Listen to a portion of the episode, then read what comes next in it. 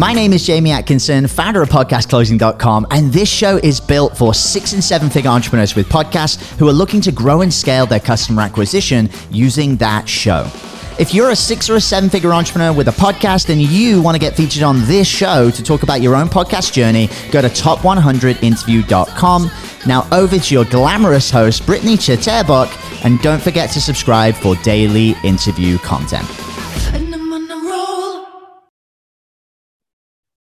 Hey guys, welcome back to the show. It's Britt here today. We have some hot topics to cover today with this amazing guest that has a truly inspirational story here. The guest I'm bringing on, Matt Cavanaugh, is the founder of Freedom Chasers Podcast, a podcast that inspires real estate agents and working professionals to leave their day jobs for lives of greater freedom and purpose. Matt previously was on top was a top performing sales professional in the B2B space, as well as a high school math teacher. As a thought leader, Matt shares his expertise in real estate investing and lifestyle design on the Freedom Chasers podcast and in real life, or uh, sorry, guys, and in real estate venues across the country.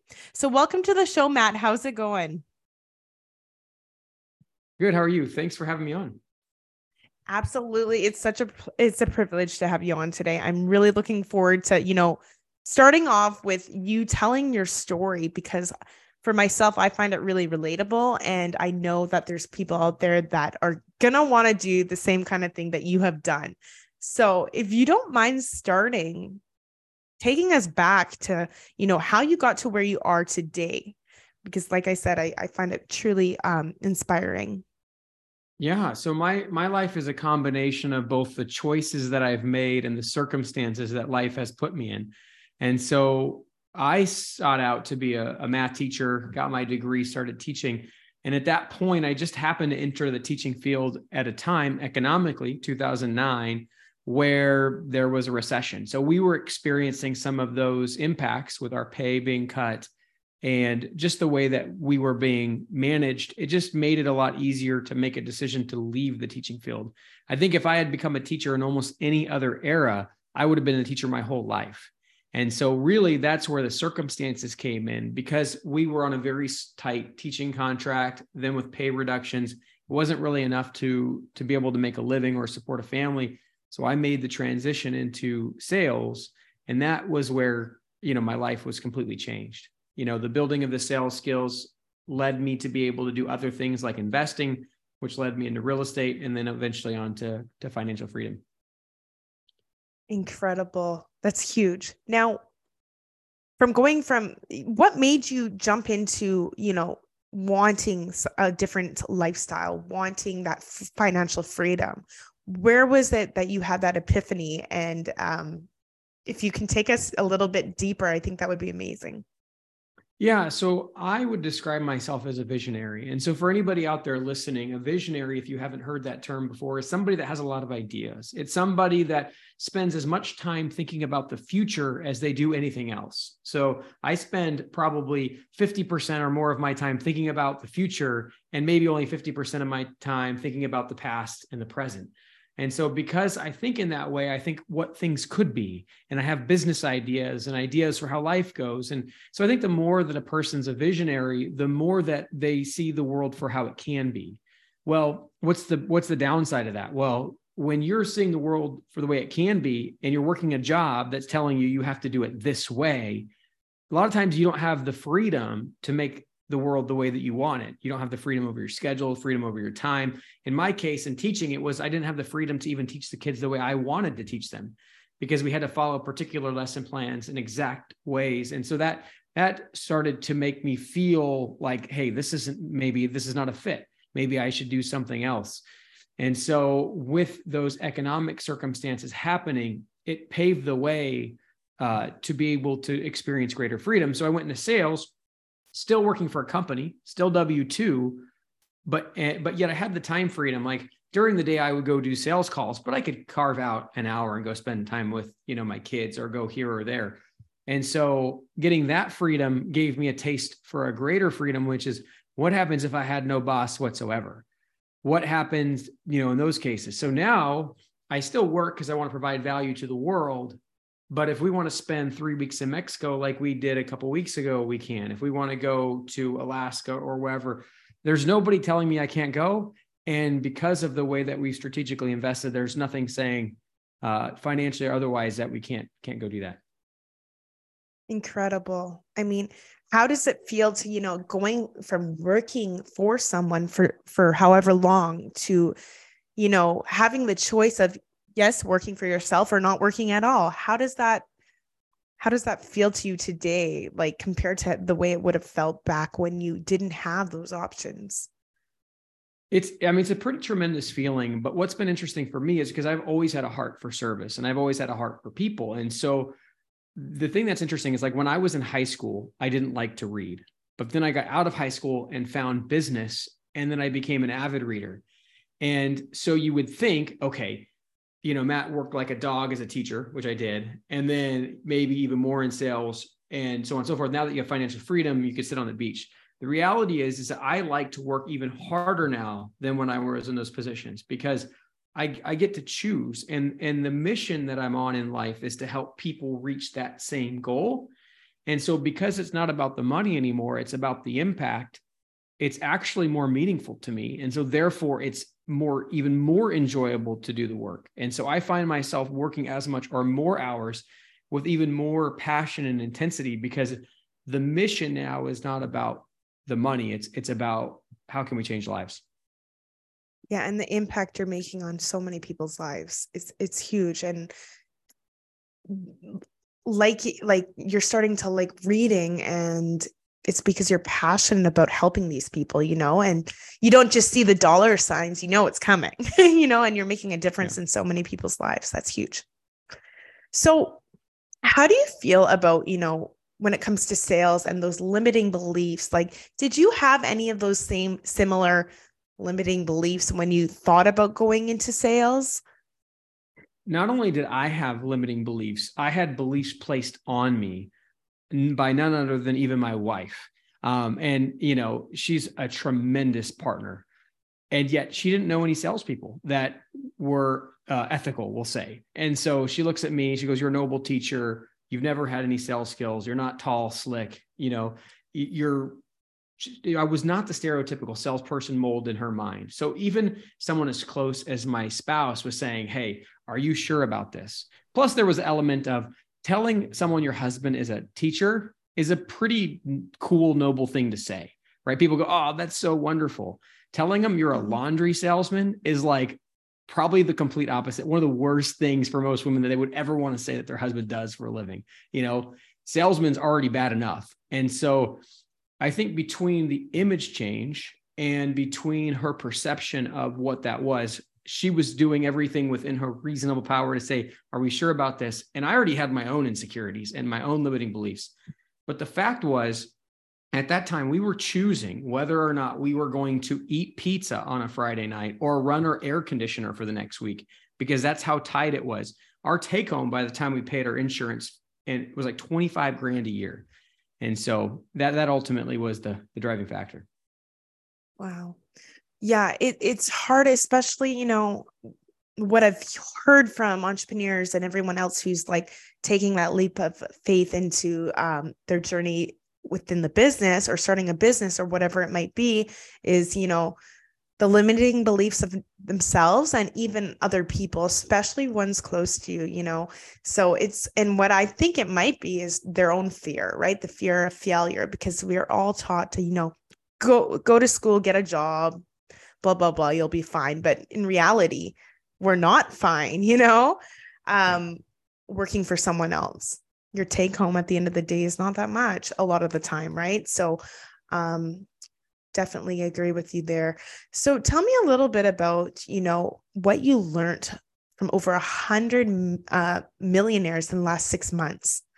Yeah. Yeah which is crazy because as huge. time has gone we're now at like 150 and what's really interesting um, is when you interview one millionaire, you get strategies or ideas. When you interview 150 millionaires, you get 150 strategies, ideas, plus you get what I like to think of as perspective. You get to see what are the themes that tie these people together? What are the things that are important? And the vast and overwhelming thing that I learned from interviewing these millionaires is the power of relationships. Because not only from the sense that you're you can learn from them, you can you can leverage those relationships to provide them value, to provide yourself value. Um, but when I asked, and, and almost almost everybody we've interviewed has a net worth of at least a million dollars. Some have inter, uh, net worths of significantly greater than that. So these are people that have accomplished something in life as far as finances go. Many of them had multiple seven figure portfolios. And we would ask them, hey, you have a, a $300 million real estate portfolio. If you had to choose between giving up that portfolio or giving up your relationships with the people that you know now, not even family, you keep your family, but any business relationship you'd have to give up, what would you do? And without thinking about it, almost every single person immediately said, I'd keep my relationships over my portfolio. And so perspective comes in the sense that you get to see like what are people prioritizing? What are they valuing? And relationships seems to be the absolute hallmark of value in anybody I've ever interviewed that has any level of success.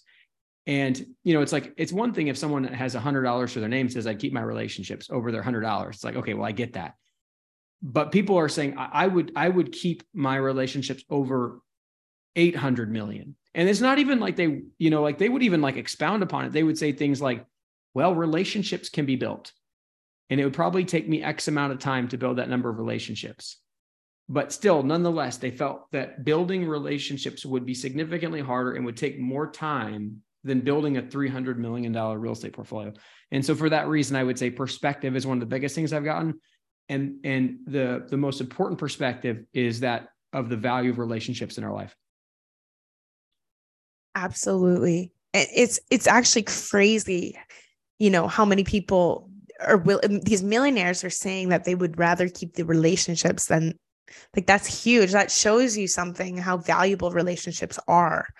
So that's huge. How do so how does it feel like, you know, having these conversations with millionaires and and stuff like that and it opens up one network to the next and you get to keep all these tips and tricks, you know, how does that feel today? It's it's wonderful and it's wonderful in ways that maybe people would expect and maybe they wouldn't. So one thing is is like you start to find people that have similarities. Because for me, I'm a person of passion, I'm a person of energy, a person that takes lots of action. And what most people who are really high energy discover is that there's not always that many people locally around them that are similar. In fact, most of their peer groups are telling them, "Hey, you know, you're a little too high high energy. You know, you're a little too focused on work or too focused on that." And and so they're kind of put in boxes. And there's a little element of, "Hey, like finding people like me would be really nice. And when that's one thing that I've really, really, really enjoyed is interviewing these people. There are so many people that have similar personalities and traits um, and similar uh, orientations towards risk and not being scared. You know, like a lot of my local friends, they're, they're tremendous people, but mm-hmm. like they're usually fairly cautious. And you know my my interviews and those group of friends they're not um, and so the adventures you can go on in life are pretty cool when risk is not that big of a deal and so i would say that's one of the things that i value in life is I, uh, when i get to my deathbed I, i'd like to be at a place where it's like wow like that was a pretty crazy life i had a pretty amazing set of adventures and so to me there's not many ways in life that i want to play it super super safe I don't want to do anything, you know, without due diligence. But at the same point, like, you know, anytime you you take a big risk and it fails, you have a great story. And anytime it doesn't fail, you have a great experience. So either way, um, I, I would say the best thing, in my opinion, other than just the learning, is is the fact that you get to meet people that are the type of people that you want to be around. And for me, they have a tremendous amount of similarity. So we become instant friends. Absolutely. And how do you find that with, you know, within podcasting? I mean, you're able to find these people globally now and you're like holy crap there's way more people out there similar to me you know who who aren't afraid of the risk and have that same kind of um mentality in regards to risk right and um not afraid of what might go wrong, but open to what all the good things that could come of it, right? Yep. Exactly. So I just want to dive in quickly as to the five different strategies that you that I know you have a lot of value behind them within business and everything. If you don't mind diving into those five strategies, I think it would be um, a perfect time for it. Yeah. So tell me the five strategies. Go be a little bit more specific. The yeah. So, yeah, I believe the five strategies of that took you from zero to the oh. financial oh. freedom. If that's, I think that's what I, I, yeah. I want to hear more about. Yeah. Yeah, sh- sure. So, and we could talk about steps and we could talk about phases. So, like, if we talk mm-hmm. about phases, the first one is that of mindset. I think if someone wants to become financially free, the first step is to actually make a decision in their mind that that's what they want. Um, because there's a series of steps after that, like taking on risk or, you know, taking on the risk of time to learn things that have to happen. So I think the first thing is someone has to realize like they, they really do want financial freedom and they want it more than other things. Like they're willing to sacrifice some of their times on their evenings or weekends, or they're willing to sacrifice maybe the comfort of not having to reach out and meet people or talk to people or you know those sorts of activities. And so i would say number one is making the decision that it's an important pillar of your life and surrounding yourself with the thoughts of what happens when you reach it.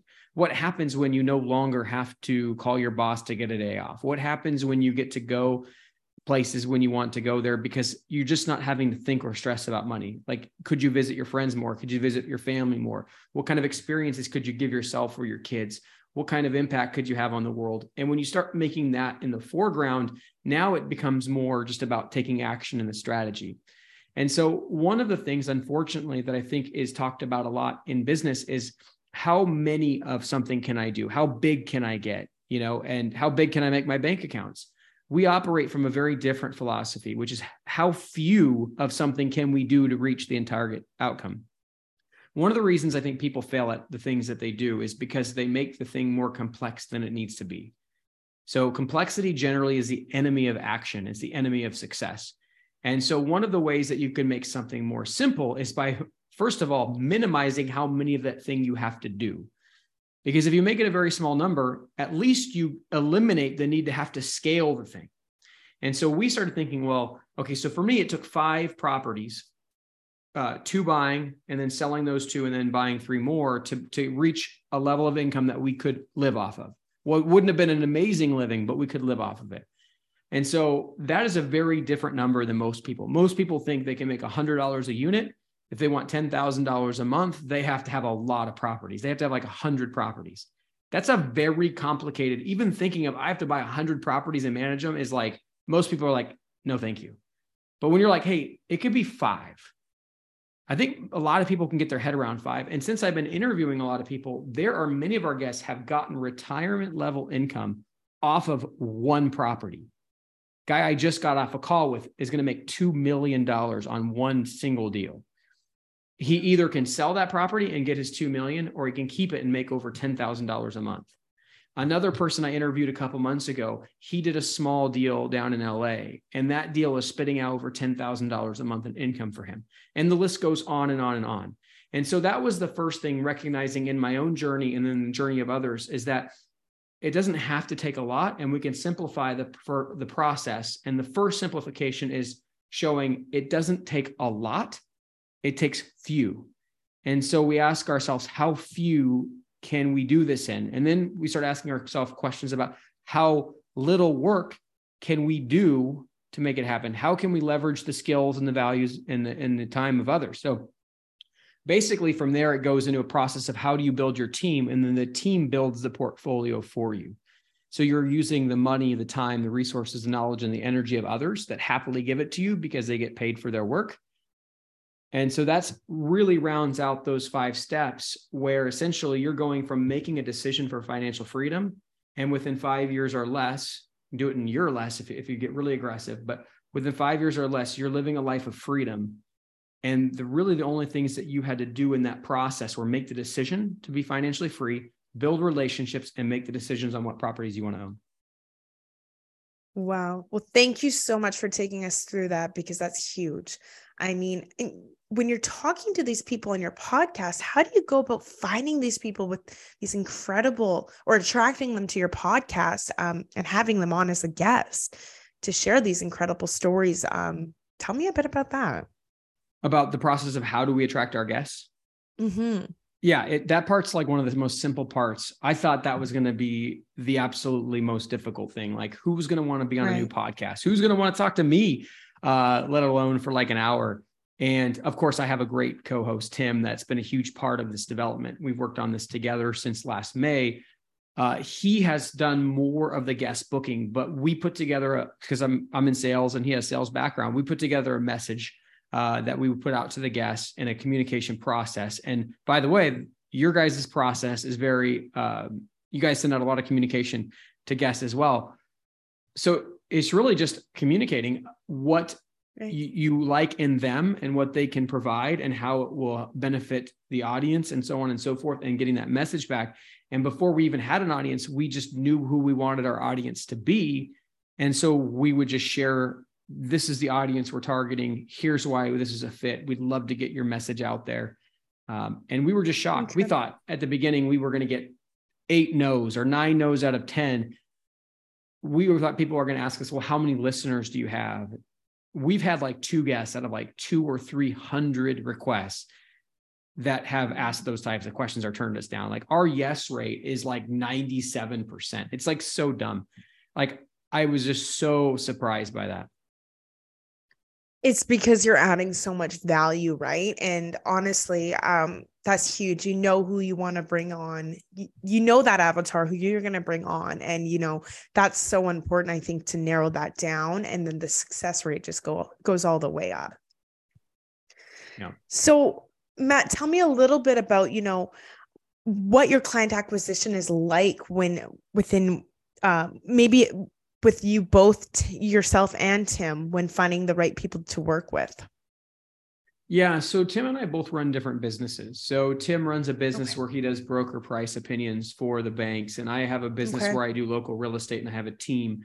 Um, and then we have our investments. Um, and so, like, I own properties across the country, and those provide rental income. So, for our first seven or eight months, we haven't really concerned ourselves too much with making income with the podcast because the main point was, well, hey, we have our businesses. And so, we mm-hmm. really want to focus all of our energies on getting great guests and being a great host and, and, and doing great interviews. We've we've started to transition as of late to what you know creating our vision for the monetization. And so we're there's as you know you guys have have a monetization strategy of the guests themselves so there's the monetization of the guests there's a monetization of the audience there's and there's other other modalities as well so right. our, our our big thing is just we wanted to build both the audience and the guests and and kind of allow our guests to communicate what value they wanted from us before we launched our our products that serve them.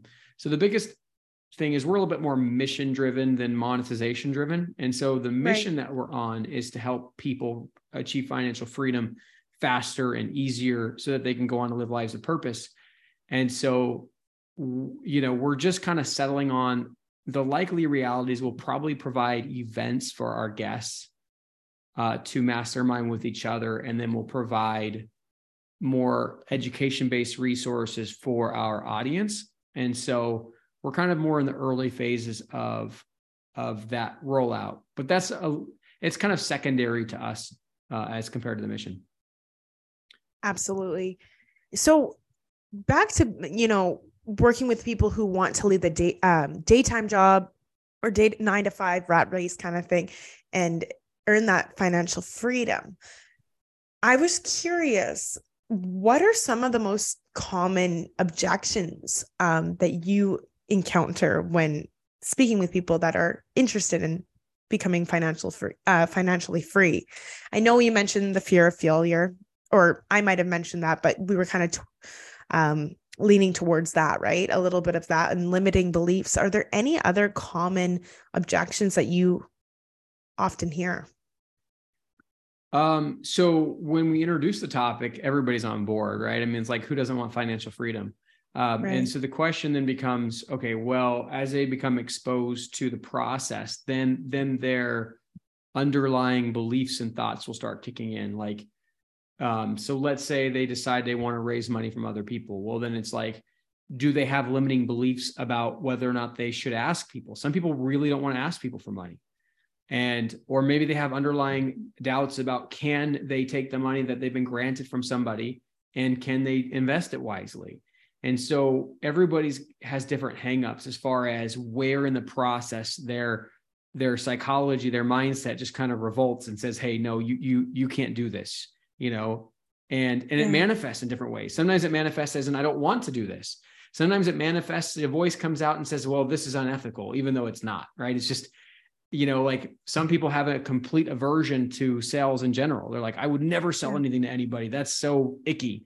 Other people like they'll, you know, very, very different. So we have these belief patterns that we've built our entire lives. And so everybody comes into it from a different vantage point. But I've, I've very rarely, if ever, met someone who says, I don't want financial freedom.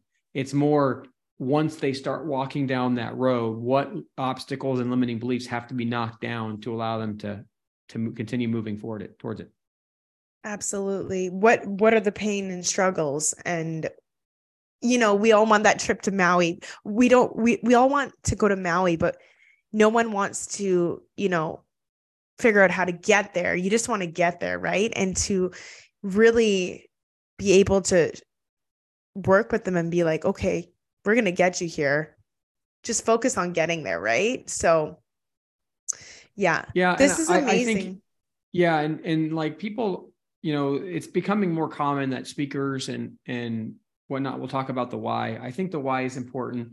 I think especially when the why is surrounded in mission. I think when your goals are surrounded in the service of others, the chance of success is much higher. And I think especially when the service of other comes with with a pictorial like story. Like so for example, like when I picture myself sitting there deciding whether we're going to have a pizza or listen or, or have air conditioning and when i think about the similar type of struggles that people have and it's like, okay, if I don't show up for work today, somebody, if not a lot of people out there, are going to have that same unfortunate choice. And so it's one thing when you're thinking about yourself, which is a which is a big part of it, right? You want to be on the beach, you want to be here. Those are those are valuable things to think about. But then there's also mm-hmm. some people get hung up because while they want something, they're still willing to let what they want go to not experience the discomfort one of the strategies both to help people become more successful and to help people help others more is to help them paint a clear enough picture of the pain that their avatar will have to potentially experience for the rest of their life if they don't show up and do the work. That's huge. So that is huge. And also like a comfort zone where people are are comfortable is such a dangerous place, you know? I that's what I personally think and others might feel differently about that, which is okay as well, but um yeah, this is this is all great. Everything that you shared is huge and I mean, you're such an inspiration and the fact that you're out there passionately trying to help others do the same, those who are looking to do the same. Um, we need we need people like you out there in this world doing that, so it's huge. Um, Matt, everything that you shared with us today very much appreciated. Thank you so much. And, you know, if anyone's looking to connect with you, maybe in regards to real estate or coming on the podcast or talk about going from zero to complete financial freedom, what would be the best way to go ahead and reach out to you? Yeah, I'll, I'll go ahead and type in the chat, but it's just coaching.freedomchaserspodcast.com. And they can go Perfect. on there and book a call with us. And then we can kind of walk them through where they're at and where they need to go. It's a free call. And then that way we have free resources, like we have 150 podcast episodes they can look to. We have other free resources. So in our call, we can help them determine where are they at, what does their journey look like, show them where the free resources are. And if they want more than that, they can come on trips with us or some of the other things that we'll be doing to help people quickly move to financial freedom. I love it. Well, thank you so Matt, so much, Matt. This has been amazing yeah, thank you guys. Group, if you're listening and enjoyed, please like and subscribe. If you're a six figure entrepreneur or higher and want to come on, just like Matt Cavanaugh did today, to share your story, talk about um, the business and the podcast, please go to top100interviews.com. We'd love to have you on as well. Thanks so much, guys. Catch you on the next episode. Hey everyone, I hope you really enjoyed that episode. As always, if you want to listen to more daily interview content, make sure you subscribe. And here's three ways I can help you in your business for free. One, check out my video on how we're building a pipeline that produces 30 plus prime sales calls every single week using podcast setters and a basic interview funnel. And this is actually how I was able to quit social media forever. You can go to podcastrebels.com forward slash setters. Two, if you're a six or a seven figure entrepreneur with a podcast, we actually want to interview you on one of our top 100 shows. Head to top100interview.com. And then three, download our podcast closing formula. It shows you how to create a podcast sales team that books out your sales calendar each week using the podcast closing client attraction method. And you can go to podcastrebels.com forward slash podcast formula. Now, at podcastclosing.com, we help six and seven figure entrepreneurs with podcasts create a system for predictable client acquisition without relying on paid advertising or social media by building out podcast sales teams. Now, if you want help turning your podcast into a high ticket client acquisition machine, then book a call with our team to see how we can help. Go to podcastrebels.com forward slash chat. All right, guys, we'll see you in the next interview.